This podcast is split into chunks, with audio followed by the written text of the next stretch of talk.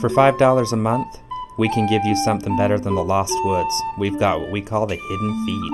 That gets you our all-access pass to everything we do behind the scenes and otherwise. Head over to patreon.com/InfendoRadio and pledge your $5 today. We put the donkey in Donkey Kong. Infendo Radio is on now. Hello, hello, hello, hello. It's time for Infendo Radio. I have Justin and Lucas with me tonight. How are you doing this evening, Lucas? And the ghost of Steve. I'm doing just fine. As we said to all of our live listeners, you guys don't need to worry. Steve is definitely not murdered and is definitely still alive. So. Mm-hmm. Mm-hmm. Yep, this is true.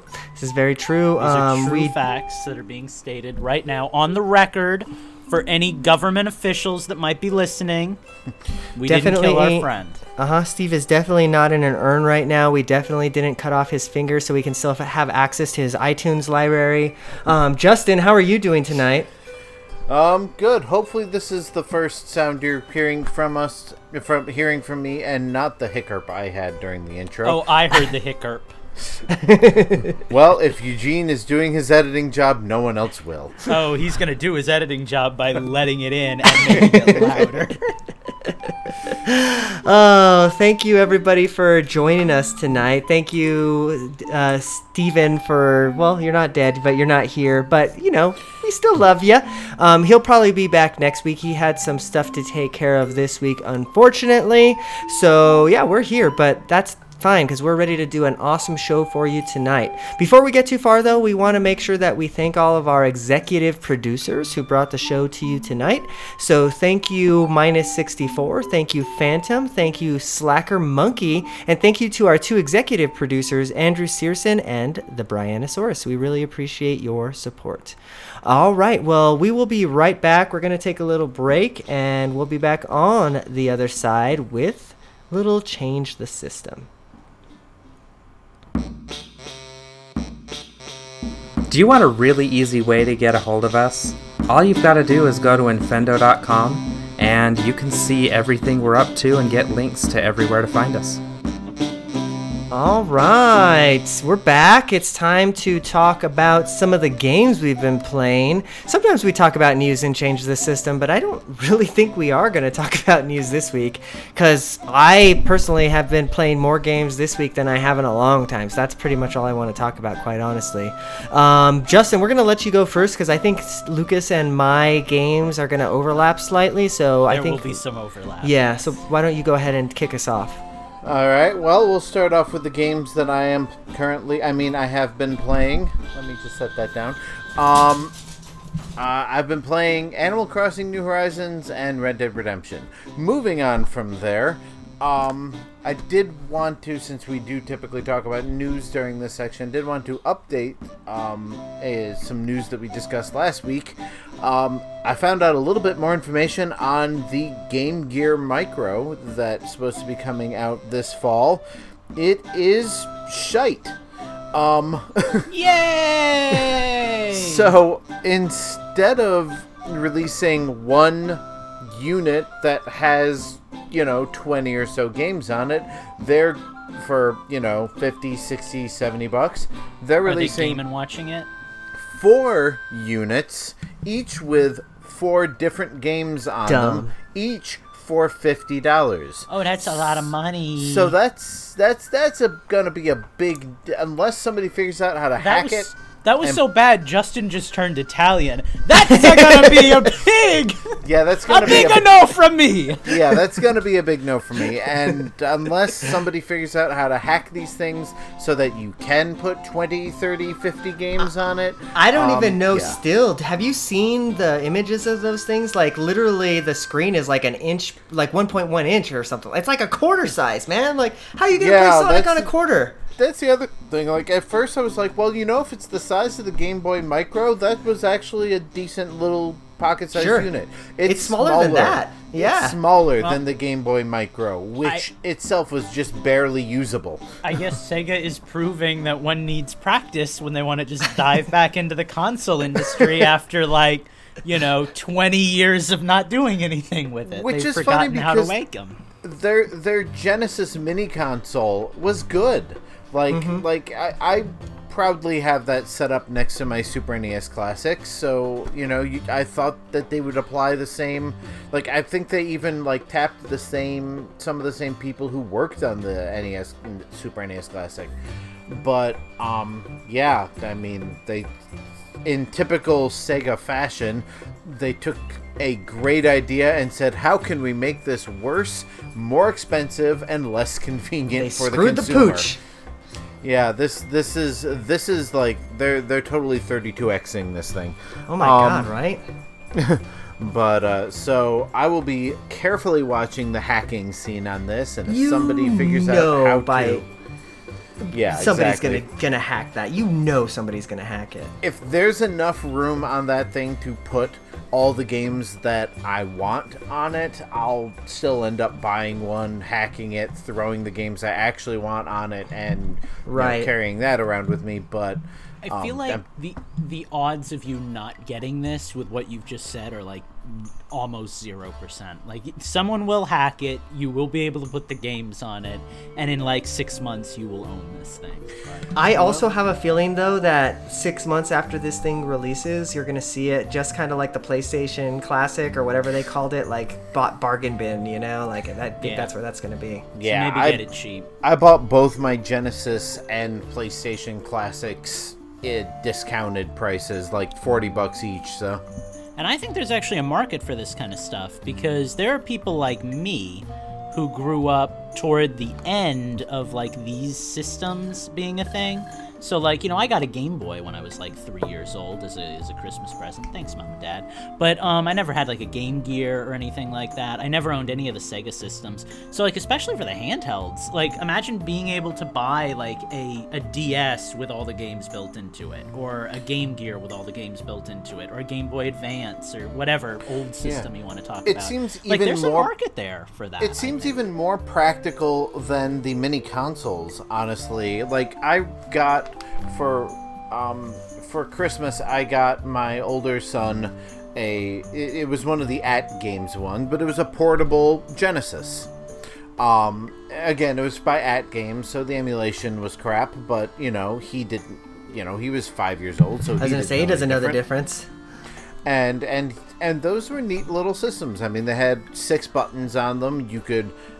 add ROMs to an SD card and play off of that. So I gave him, you know, whole bunch of games that he would be interested in that weren't already installed.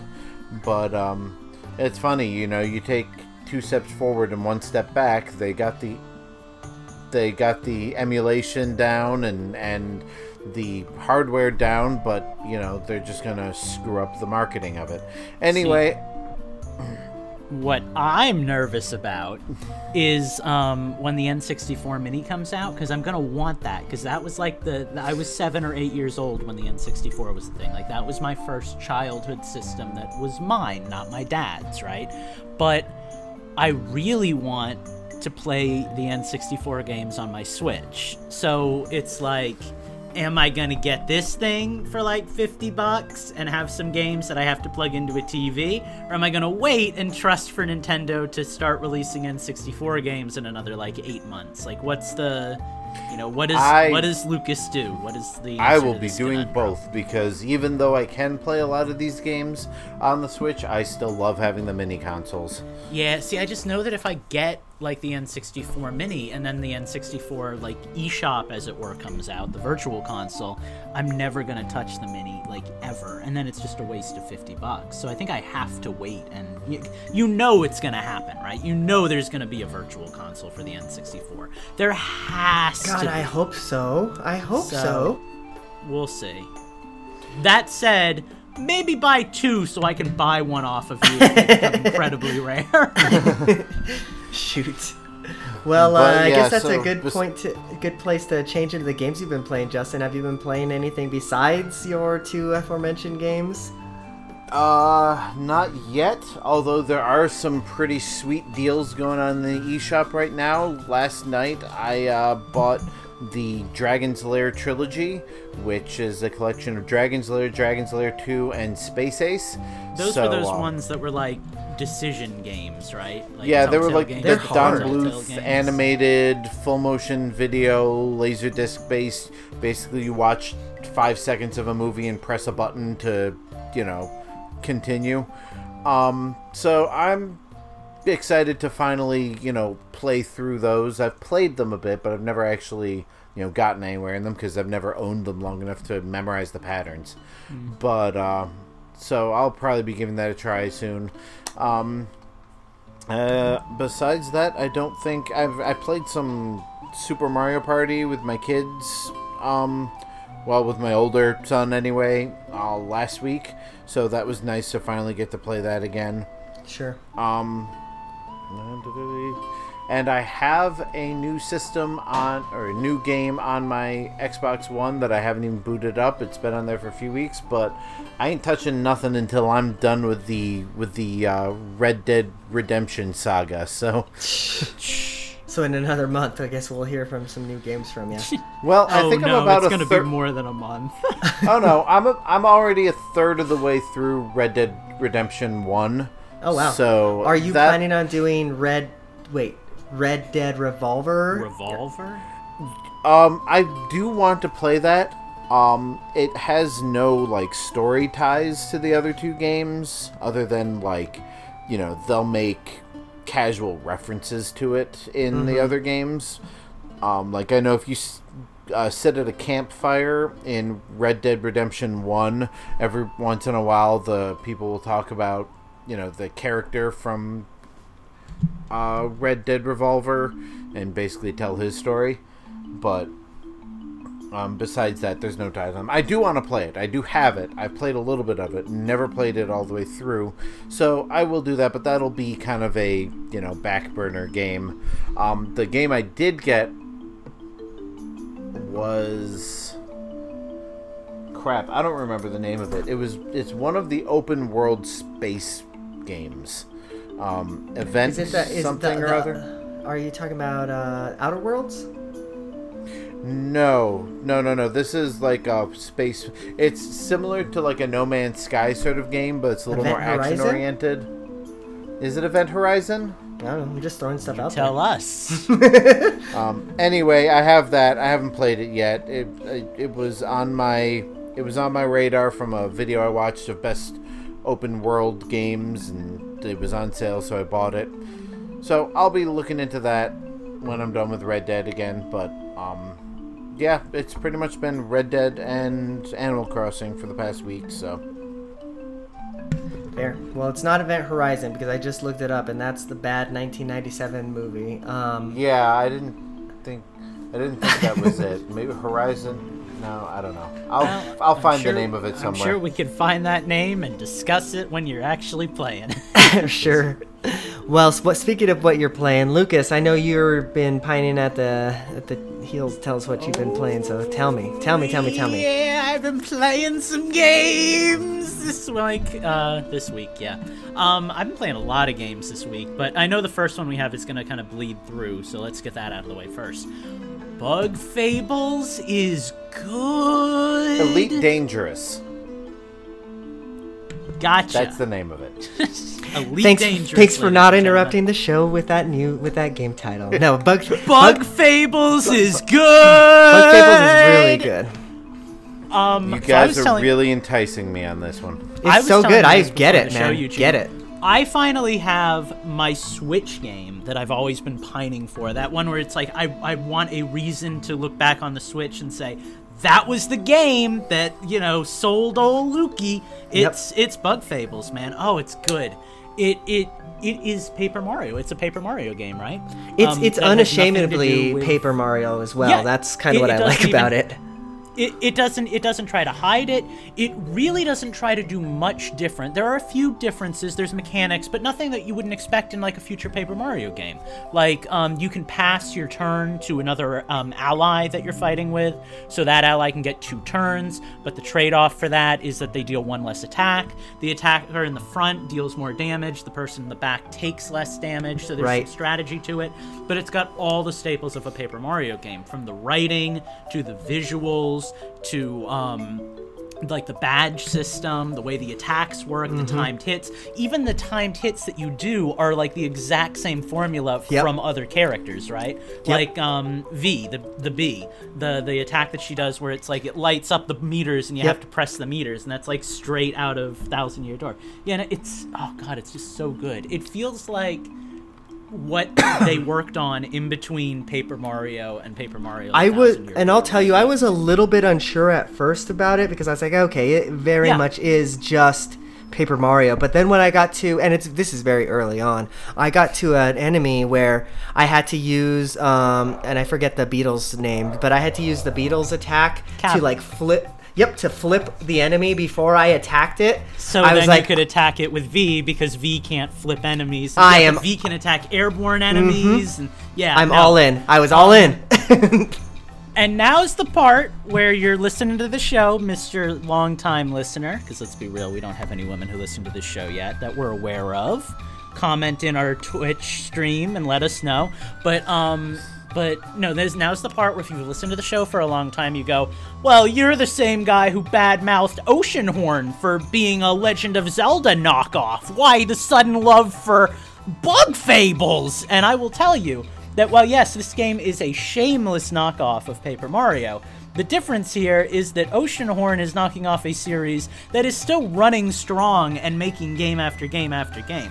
Bug Fables is picking up the slack for a company that hasn't made a decent version of its game in like 16 years. Like, I was hungry for this, man, and it feels so good. Yeah, like childhood. I'm weirdly nostalgic for this game that I've never played before. I love it.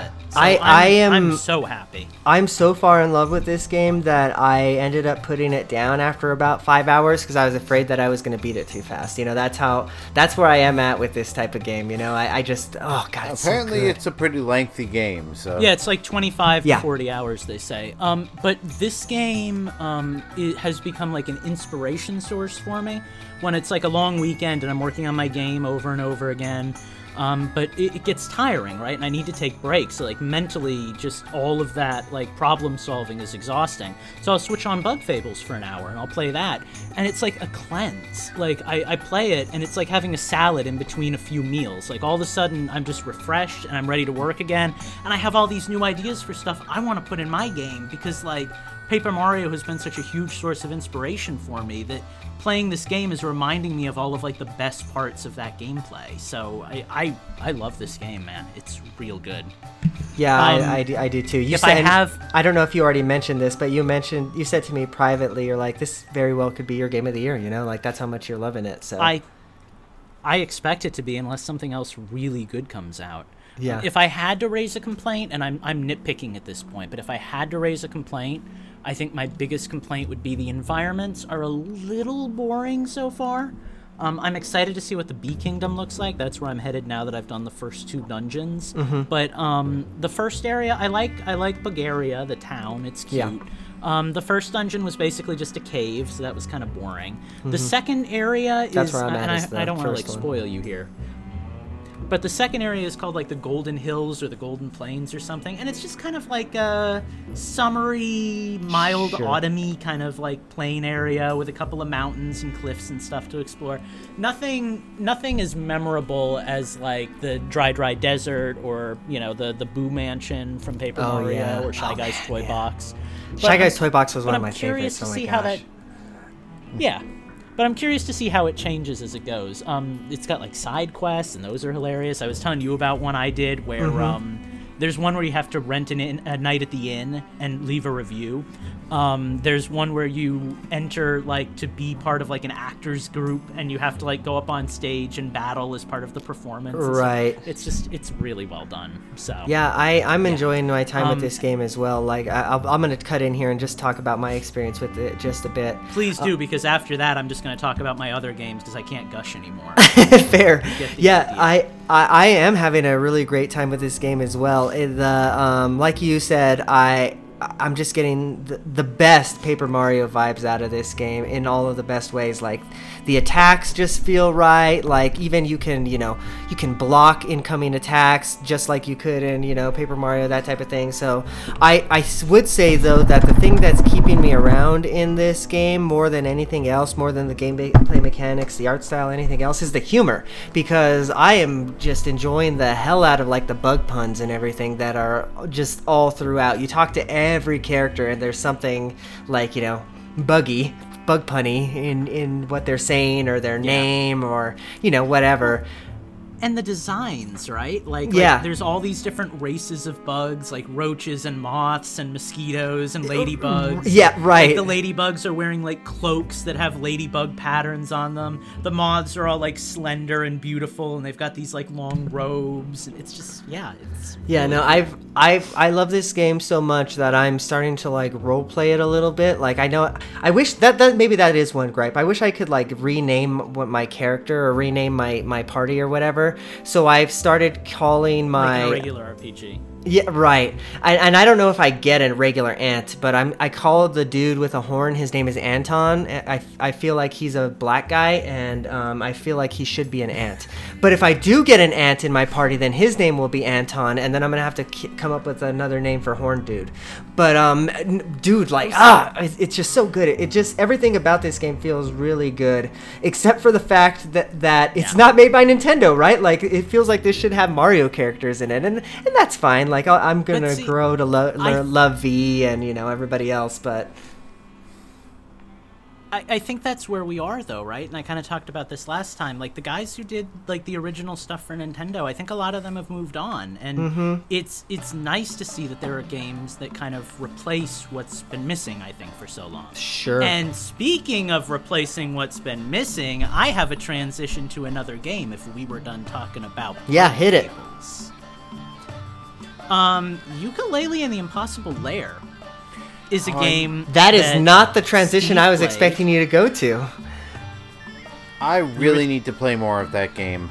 So, I've been watching a lot of a YouTube channel that I just discovered, Cat Icarus, who I have very much been enjoying. Proper British chap who just comes out and goes nuts for 30 to 40 minutes talking about video games. As you do. And I've watched a lot of his reviews, and it's gotten me into a lot of games. Like, I'll talk more about that one in a second. But Yooka-Laylee and the Impossible Lair is a game that I kind of didn't give much attention to when it first came out, because it looked very Tropical Freeze, and Donkey Kong Country Returns and Donkey Kong Country Tropical Freeze are good, but they're not Donkey Kong Country. Yooka-Laylee and the Impossible Lair isn't Donkey Kong Country either, but it's a lot closer in a lot of important ways.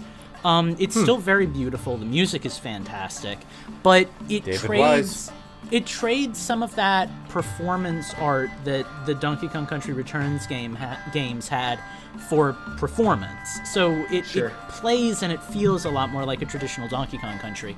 You start out as Yuka and Laylee, and if you take a point of damage, Laylee will fly off of you and fly around in circles, kind of like Baby Mario and Yoshi's Island, and you have a few seconds to grab her back. If you don't grab her back, then you're just playing as Yuka until you find a bell that you ring, which is basically a barrel, to bring Laylee back to you. So it has a lot of that Donkey Kong Country vibe where it's like, okay, I've got two characters, I've got that, like, that locked hit that I can survive, but,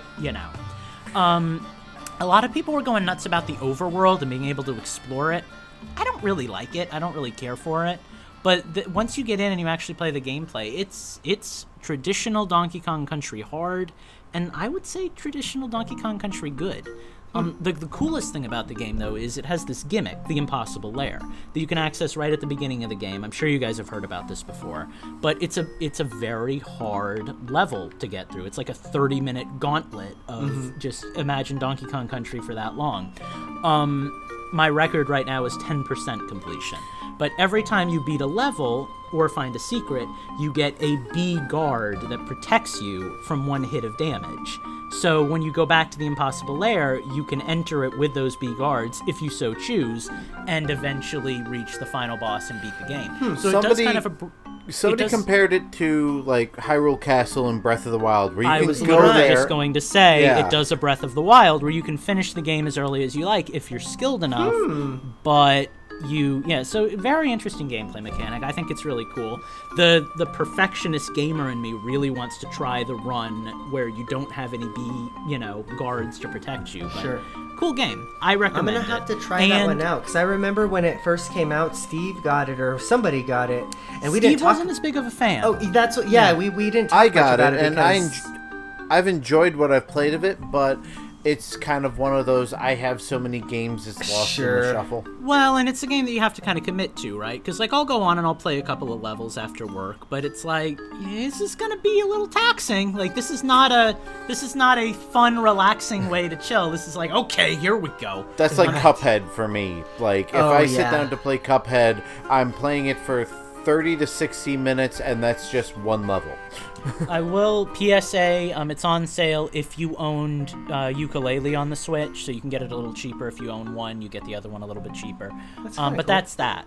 I have other games to talk about, and I don't want this segment to go too long, so let me kind of rush through these a little bit. But I have been playing quite a few games. One of those being Crash Team Racing, which is a game that I started playing with Steve a long time ago. Then about a month in, they announced that there were going to be microtransactions, and they kind of screwed over their entire audience, and we all kind of lost interest in it. But I've gone back to it and wanted to check out some of the new stuff that's in it. Guys, it is like old school kart racing in like all the right ways. Don't say Donkey Kong or Diddy Kong Racing, because it's very much a Diddy Kong Racing kind of game. It feels like this missing piece of a Triforce that I didn't know was there of Diddy Kong Racing, Mario Kart 64, and Crash Team Racing. Sure. There's all these, like, there's a hub world to explore, a very small hub world, not quite Diddy Kong Racing style, but there's this hub world with all these different areas that bring you to different levels. There's coin challenges, there's timed challenges to complete in the story mode. There are hidden Easter eggs that if you get all 5 of them, you can play as a chicken. I'm working on one right now where if you break the secret crate in every level, you get to play as a crate. There's a character, a penguin, you can only unlock with a cheat code. And there's, like, 50 playable characters. Now, unfortunately, they are all hidden behind paywalls that can be completely opened up by playing the game yourself. About, like, 10 races online, and you're good to unlock another character. But the unlock ability of a character changes daily, because there are also microtransactions. And you wait. So you can't unlock, like, every character every day? It's like shuffles? You can unlock a character as often as you have coins for, but it's random which one you're on. Well, you know them. You know which one you're buying, but which one shows up in the shop is random. Oh, because Activision sucks. I did not like that. It's really unfortunate. If you can get around the shady business aspect of it, the core game is so good. Mm-hmm. So I would recommend it with a word of warning. I wonder if I could find that game, like, a cartridge version of it, and then, like, not download the update or whatever, because you said that the microtransaction came after the fact, right? They did, yeah, that is a thing. Although, you probably have to be online to play it, because it's an Activision game, so they probably force, like... No, you can play offline, but I think it, like, auto-logs you. It'd be rough. You could try it and see. Yeah, it's just... I mean, I'm sure if you disconnected from the internet, it would still let you, boot up and play the game, but you'd have to do that every time. Well, and that's the problem, though, right? Because this was a really good game, and the controversy behind it was there were no microtransactions when it launched. They still had the store model, and you could still use the coins to buy specific items in a store that changed daily, right? But yeah, they added it after the fact, after everybody had already given positive reviews, and it was shady and it was kind of nasty. It really wasn't a good move on their part, so... Yeah, it is gross, and it makes me trust Activision a lot less as a, as a customer.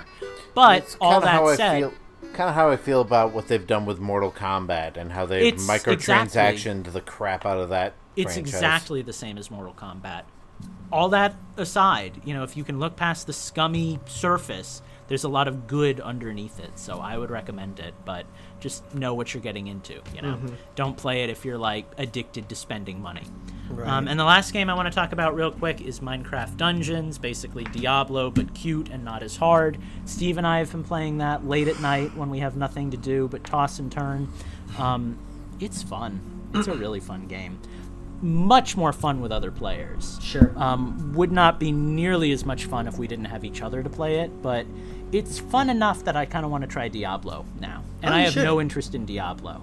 Yeah. I had no interest in it before this game because, like, I like the cutesy and the cartoony stuff, right? And Diablo's really like, demons in head! But, like, I don't know. I like the gameplay, so I have a feeling I'd like Diablo too, because it's just like more complicated Minecraft Dungeons. So, and that's about it from me. So Eugene, please take us home. All right. Well, then I guess it's time to talk about the game. Well, we talked about one of the games I've been playing. So Bug Fables, great game. Already talked about it. Don't need to say anything more than that. Probably have more to say about it, you know, later on, but. The game that I do want to talk about is Clubhouse Games, because that came out last week. I was not expecting to get it, actually, but I did, and it's really, really, really, really fun. So we bought it, and we were just kind of looking in the eShop, and Heather and I, and we decided to get it on a whim because, you know, you can actually download an additional app on a second Switch to play many of the games, you know, with two Switches. So, you know, yeah, we were playing cards together, like we were playing, like, you know, spades, like all kinds of fun stuff. There's like a, there's even like bowling that you can play. Like it's really fun.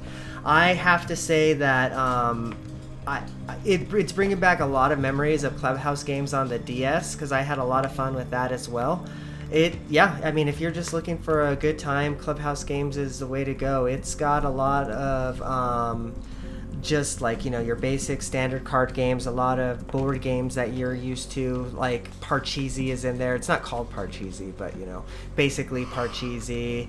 There's Yahtzee's in there. It's, I think that one's called like Yacht Dice or something like that. But, you know, all of the old standbys are in there. It's so fun, guys. I would say, though, that if you don't have anybody to play with, probably don't get it, because, like, I don't know that I would have fun. That's where I'm at. Yeah, I don't know that I would have fun playing this, like, by myself necessarily, but when I could bust out my Switch and just put it on the bed while we're watching, like, you know, TV in the background and, like, you know, playing Yacht Dice, it's fun, right? Because, like, we can be half paying attention, and then it has, like, touchscreen controls as well, right? So, like, I could just, like, you know, roll my dice and, like, okay, I want to put my numbers here, and, yeah, no, it's a good time. I like it a lot. So yeah, that is Clubhouse Games. It does have online play. I'm guessing. I was just gonna ask that. It does have online play. I haven't tried that yet, but apparently it works really well. So, like, you can play online with with randoms or with your friends type of thing. So, I think with randoms, actually. I guess I'm not 100% sure on that one. But yeah, that's Clubhouse Games. A lot of fun. A lot of fun. And that's really all I've been playing, honestly. So I don't think you guys want to hear me talking about Pokemon Go any longer. If you want to see my shinies, I can show you. But other than that, I think it's time to take a little break, and we'll be back on the other side with the question block. Are you a member of our Discord yet? You should be, because that's where you ask your questions for the question block segment now. Get there through infendo.com. And we're back. So it's time for a mini game, and it's time for, I guess, us to play, me and Justin to play against each other, because Lucas will be hosting tonight, so I'm going to toss it over to him. You're absolutely correct. I will be hosting tonight. Today we'll be playing what has quickly become my favorite game on the show. Maybe not yours. Send your hate mail to our Twitter account. We are going to be playing bad game descriptions, which means I get to read some games that have really weird descriptions, and you guys have to try to piece together the information in those descriptions to tell me how much the game sells for on the eShop. Gentlemen, are you both ready? Oh, I'm ready. I ready as I ever am with this game. Fantastic! Let's get right into it then and start with round one. Okay. This game tells a tale of true love, an emotional action adventure through the galaxy, searching and seeking to free your soulmate. Avara and Avalyn live on Ava Planet, a peaceful garden planet. They love each other, but sometimes they argue or do stupid things that hurt. The game starts with a peaceful view of the world, breaks when we see two Avos get angry at each other. Avara walks stomps away to be alone, and very sad. Then Avalyn unfortunately gets kidnapped by Stranger in Spaceship, where Avara starts his journey to search and free his true love. Game features. Classic side-scrolling action, emotional 2D platformer with all the modern parallax effects. Tightly tuned 2D controls.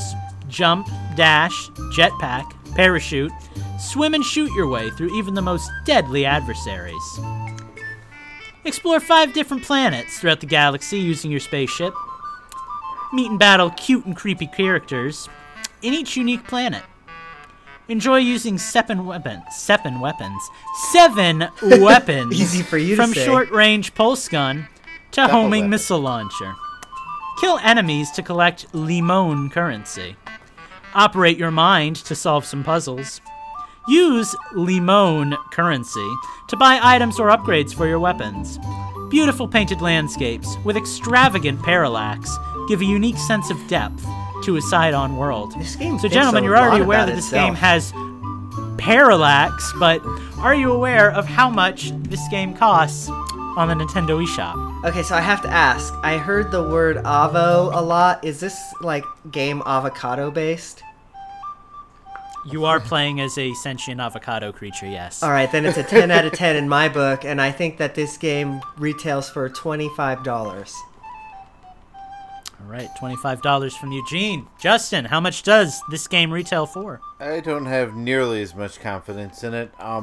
Something about the list of features kind of reminded me of back when interactive menus were listed as a special feature on DVDs.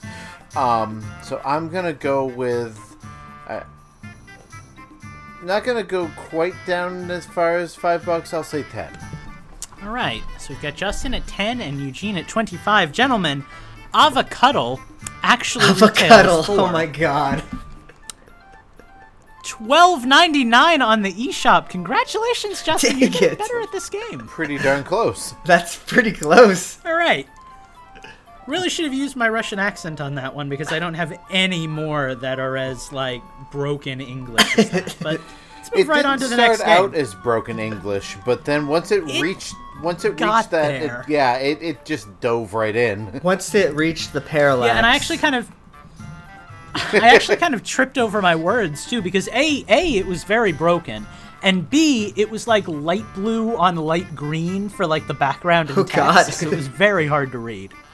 Let's move on to a different game that has a nice black background with some white letters for me. Oh. In this game, you play the role of the princess. Role is spelled with one L. Princess Cherry, who must advance through 6 different, completely explorable zones, loot chests with crystals that will increase her passive skills in order to advance. Period. Each zone introduces different elements, which must be evaluated in order to be able to advance. To examine how to advance. To examine the behaviors of enemies. And to fight bosses. Key features. 2 different weapons. New auto upgrade passive skill system. 6 different exploration zones with lot of looting. Oh, gosh. Hardcore platform-based levels. Autosave feature. Hardcore fast fight bosses. 8 to 16-bit graphics. And an 8-bit to modern soundtrack. Wait, did you so just say... You're wait. Did you just say 8 16-bit graphics? I said 8 to 16-bit graphics. I don't know what that means. I think that's what we usually refer to as 8-bit plus, where it looks very retro NES, but it does like has effects and colors and stuff that the NES couldn't do? I'm actually kind of looking at it, like looking at the gameplay screenshots, and it kind of just looks like they got like different artists together, and some of them knew how to do 8-bit and some of them knew how to do 16-bit. Because the character is very 8-bit, but the world looks kind of Shovel Knight-y. Anyway, gentlemen, you know that this game has 6 levels, you know that you have 2 weapons, you know that they don't know how to spell the word roll, but how much does this game, which I am neither claiming is good nor bad, cost on the eShop? I'm gonna go with... I mean, there are only 2 weapons. But don't forget, it has autosave. And it has 8.2 16-bit graphics, Justin. I'm gonna go with $7.99. Well, they very clearly don't know the difference between loot and looting, which are very different things. So I don't think they know. I think they're trying to shovel something into our pockets here. I'm gonna go with $2.99, $3. Okay, so we've got $2.99 from Justin and $7.99 from Eugene. Oh boy. You tied. How? This game goes for $4.99, and the reason I chose it is because the name of the game is Recknum, which these people either have the worst grasp on the English language or the best. Right? Well, that's that. So you guys tied on that one, which I think is a miracle. Eugene won the first one. Would you guys like to make this double or nothing and make this last one worth 2 points? Why not? Okay. Winner take all. Oh, okay. Whew, here we go. Last game, guys. Get ready for this. Oh, boy.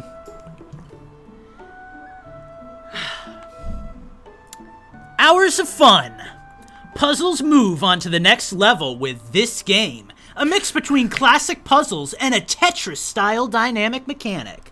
#WomanUp is the hashtag for this program, which dedicates beautiful illustrations and emotive phrases to women on completion of every puzzle. Whatever this is, I saw it on the eShop. Senior for adults and junior for children age 3+. Guarantees hours of entertainment for all. Become an expert and finish the puzzles in the shortest possible time, and you will find yourself among the best in the world on the online leaderboard. You can also play with friends and family in the one-on-one split-screen competitive mode. Your rival won't make it easy for you. Don't give up. Fill an energy bar to perform a counterattack and put them in their place. Get 3 stars in the 25 puzzles with 7 difficulties each. Lucas has turned into a Ninja Turtle.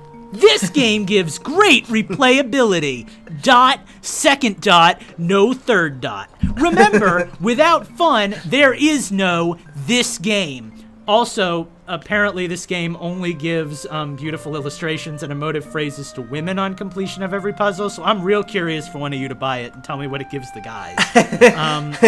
Gentlemen, how much does this game, which is currently causing the #WomanUp to trend on Twitter, selling for on the eShop when it is at full price? Because it is currently on sale.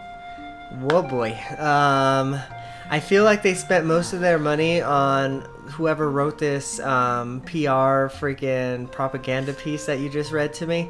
Now, I actually want to say something to you about this before you guys start guessing here. The cool thing is, the gameplay mechanic is kind of cool. It's a traditional jigsaw puzzle with, like, Tetris. So you're placing the pieces, like... Like, that's kind of cool. Okay. But you heard the description, so, you know... Huh. Well, I mean, maybe this game was made by all women or something like that. So maybe they're really trying to play that angle. It very well could be, and yeah. I'm not bashing them. I'm not bashing the message. I think the gameplay, I mean, what I'm seeing in still shots looks cool, but I also read you the description, so. Okay, I'm gonna go with. $2.99. This is a $3 game, Lucas. All right, so you think women are only worth, like, what is that, like 1/15 of what a man would pay for a game? Well, you gave me a lot of... You gave me a lot of... Justin, how much would you go for? Well, thus far, I'm not finding where #WomanUp is trending. Not saying it shouldn't be. I'm just saying it ain't. Justin, how valuable are women for you? More or less than Eugene? I didn't hear what Eugene said. I think I saw this in the eShop, and I think my first thought was, is this a remake of Bubble Bath Babes? So I'm going to go with $9.99, I think, is where I saw it, but I could be way off. So $9.99 and $2.99. All right. Well, gentlemen, first let me just say that I have a lot to report on this. Justin, you did win by getting marginally closer than Eugene. This game normally retails for $6.19 on the eShop, which is a weird price. It is currently 21% off, which I don't know why that's what they chose to discount it at, meaning that right now you can buy this game for $4.89. That's so weird. If anybody out there is a man and wants to tell me what you get, if any of our listeners are men, in lieu of motivational phrases and gorgeous illustrations when you beat the game, please tell me, because you can buy this game, which is called #WomanUp. Super Puzzles Dream. So, congratulations. Oh, Justin won. We did it. All right. Well, I guess that means that it's time to move on to the question block. We only have one question this week, and that's okay. So we have a lovely listener by the name of Schlacky Monkey. No, that's his name, Schlacky Monkey. He asks, what licensed character do you want to star in a modern game, and in what genre? What character do I want to star in a modern game, and in what genre? Spider-Man and Spider-Man for the PlayStation 4. Thank you very much. I would play that on the Switch. I have to think this one through. I'd buy that for $1. I feel like every week when we get these questions, it's like wish fulfillment for us, right? And we get to say, like, in a perfect world, I want Lando Calrissian in a Star Wars racing game. You know, it's like, it's just, it's fun. It's fun that we get to do this. You know, I laughed, but then I thought that actually sounds pretty fun. I mean, the Millennium Falcon is the fastest hunk of junk in the galaxy. I actually have an answer. Okay, good, because I don't. I have an answer, but it's probably going to steal Justin's answer, because every time we have a question like this, the answer is, I want James Bond or GoldenEye, something like that, to come on the Switch, right? Like, God damn it. Party game. Party game, right? Yeah. Yeah, 007 bash. Attack. Give me, in an ideal world, I would take a GoldenEye remake with, like, you know, some beefed up graphics, maybe like a la Xbox 360 era type of thing, you know, but with online play. That's what that game needs. And then the ability for the developer to, you know, add map packs. So then maybe they can start, I don't know, throwing in the Perfect Dark maps or something like that, and then, I don't know, that maybe we like the opposite of what they did with Perfect Dark. Yeah, where there was the faculty. Yeah, exactly. GoldenEye. Yeah. Well. Okay, go ahead. Damn you, Eugene, because that was my answer. I knew it was gonna be James Bond in a first-person shooter. So I'm going to go with my generic avatar character or whatever in an open world mini game collection set in a Disney park or resort, not unlike the Connect Disneyland Adventures on the Xbox 360 or its re-release simply Disneyland Adventures on the Xbox One. Or Universal Studios starring Woody Woodpecker on the GameCube. Sure, but not really. I would love to see, especially with, you know, Microsoft and Nintendo having been friendly with each other. I don't know if that's still going on, but I would like to see a dual release. That would probably do better on the Switch, honestly. But I know that was an Xbox exclusive and produced by Microsoft Game Studios, but I would like to see a sequel to that that encompasses all of Walt Disney World or all of the Disney parks or whatever, and basically this be the same thing, an open world exploration of the parks with mini games for all the attractions. So I guess the licensed character you want is Mickey Mouse? Yeah, well, I mean, the thing about Disneyland Adventures is you don't play as the licensed character, you meet the licensed characters, so, I mean, it kind of works. Fair. You took my answer, so you put me on the spot. I had to pull something out of my ass in a matter of 10 seconds. That's what popped in my head. Well, Lucas has had many a 10 seconds, so I'm ready to hear what is on his mind. I have a dream game for this series. So about 10 years ago, there was this cartoon on Cartoon Network that did pretty well called Adventure Time. And it had a very well thought out world that would have been a lot of fun to explore. And they've had show. My kids have been watching it. They have had a number of games that have come out, but none of them have been good. Really spot on what I want. Mm-hmm. I want Nintendo to design a Legend of Zelda style Adventure Time game. Like I want Nintendo to make it. I want it to play and feel and act like a Legend of Zelda game, but I want it to take place in and incorporate just everything Adventure Time. But and what it would be what so kind of Legend of Zelda game at this point? Because I feel like there's four types now. Ocarina of Time, Wind Waker, okay. Twilight Princess. A good 3D Zelda game.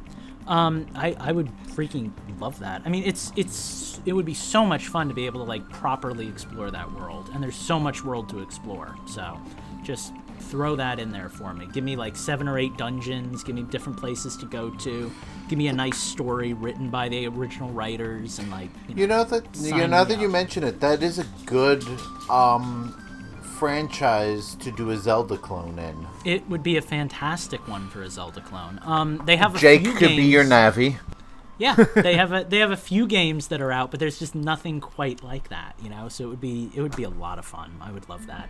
But unfortunately, the show is over. They've released a number of games. None of them have really tried to. The best one, in my opinion, was the first one, which was done by Way Forward, which was kind of a Zelda 2 clone, but even that wasn't that great. So it's kind of one of those issues where you're dealing with a lower audience for entry, even though it appealed to all ages. It was definitely made with younger kids in mind, and you kind of mix that with the fact that the show is over now and they never had a big budget for something like that. So it's definitely a dream game, but I would like that a lot.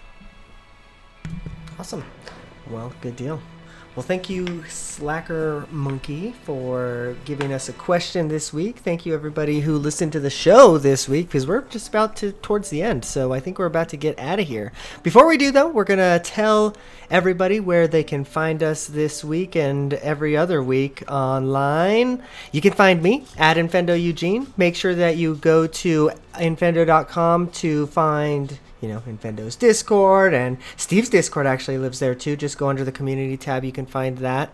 And all the other fun stuff. Actually, this week we've been starting to post little segments of this live show on Infendo.com. So if you're into that, let us know. If you're not into that, I guess tell us that too, but you'll make me sad. And yeah, I guess that's about it. So go check out all the stuff. Justin, where can the people find you this week? You can find me on Twitter at InfendoJustin.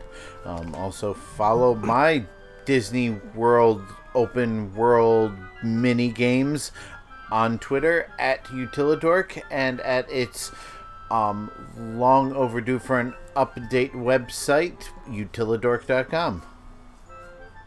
Good deal. Well, Lucas, where can the people find you this week? The people can find me at my website, which is Chromatic Q, where I occasionally, but not recently, post updates about the game I've been working on. They can also occasionally, but not often, find me on my YouTube channel, which is Lucas Peace, or they can occasionally, but not often, find me on my Twitter, which is at Chromatic Q. And you can also find me on my other podcast, I just say Behind Justin and Justin and Eugene's back, which is called Hyper Voice. Episode 13 just dropped, and we're talking about all the stuff that's coming out in Pokemon Sword and Shield DLC next week. Is it next week? Oh my god. It is the 17th? It's the 17th. Oh man. I got all these great sales, and I was waiting for the DLC to get Sword and Shield, and I just, I don't want to spend $100, $200 on the shop. And oh my god, guys, a lot is coming out. Like, we go over, like, all, like literally, like, go listen to the show, because we go over all of it. We're on Spreaker.com /hypervoice. But, like, the legendary birds and their typing and everything. There's new Reggies, Reggie Elec and Reggie Drago or whatever. There are 100 and I think like 79 confirmed returning Pokemon so far, and a lot of them are good ones. Like Scissor's back, Skarmory's back, Kangaskhan is back. So like, yeah, go check out that episode. We have a lot to inform you on. Awesome, good deal. Well, and we talked about Steve, but go follow him as well. We already mentioned his Discord. You can follow at infendo.com, but I believe his Twitter is at Gentis1. If I remember correctly, and then you can follow all of his happenings there. But if that is that, we are going to get out of here tonight. So thank you for everybody. We will see you later on. Get out there, go vote, be safe. If you're protesting, be safe. We love you. Catch y'all next week. Stay inside unless you're doing something for social justice, in which case just... please wear a mask, and also remember that some of these small business owners have spent most of their lives developing their businesses, so please don't loot, but peaceful protests are fine! I love producing stuff, but I'm really lazy. The easiest way to produce something really cool that you get your name on is to head over to patreon.com/InvendoRadio and give us $10 a month. We'll even say your name once a week instead of once a month.